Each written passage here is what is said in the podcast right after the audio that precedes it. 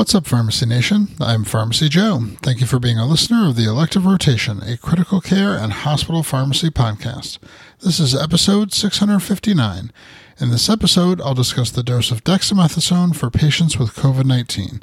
I have all the evidence supporting today's show linked up in the show notes at pharmacyjoe.com slash episode 659. Current recommendations are for a daily dose of 6 milligrams dexamethasone for up to 10 days in patients with severe and critical COVID 19. This dose was not determined by a dose finding study, rather, it was the single dose selected by the recovery trial authors and published in New England Journal of Medicine.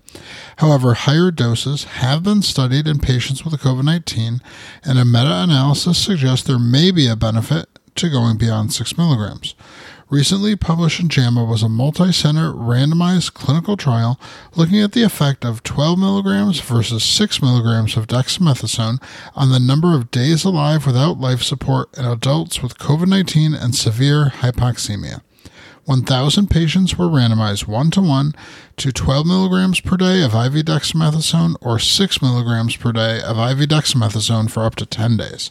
All patients had confirmed COVID 19 requiring at least 10 liters per minute of oxygen or mechanical ventilation. The authors concluded that among patients with COVID 19 and severe hypoxemia, 12 milligrams per day of dexamethasone compared with 6 milligrams did not result in statistically significantly more days alive without life support at 28 days. However, the trial may have been underpowered to identify a significant difference. The adjusted mean difference was 1.3 days in favor of the higher dose group. However, the 95% confidence interval included zero, and the p value for this difference was outside the range of statistical significance at 0.07. In order to ensure adequate trial size, the trial design allowed up to four days of dexamethasone use before enrollment.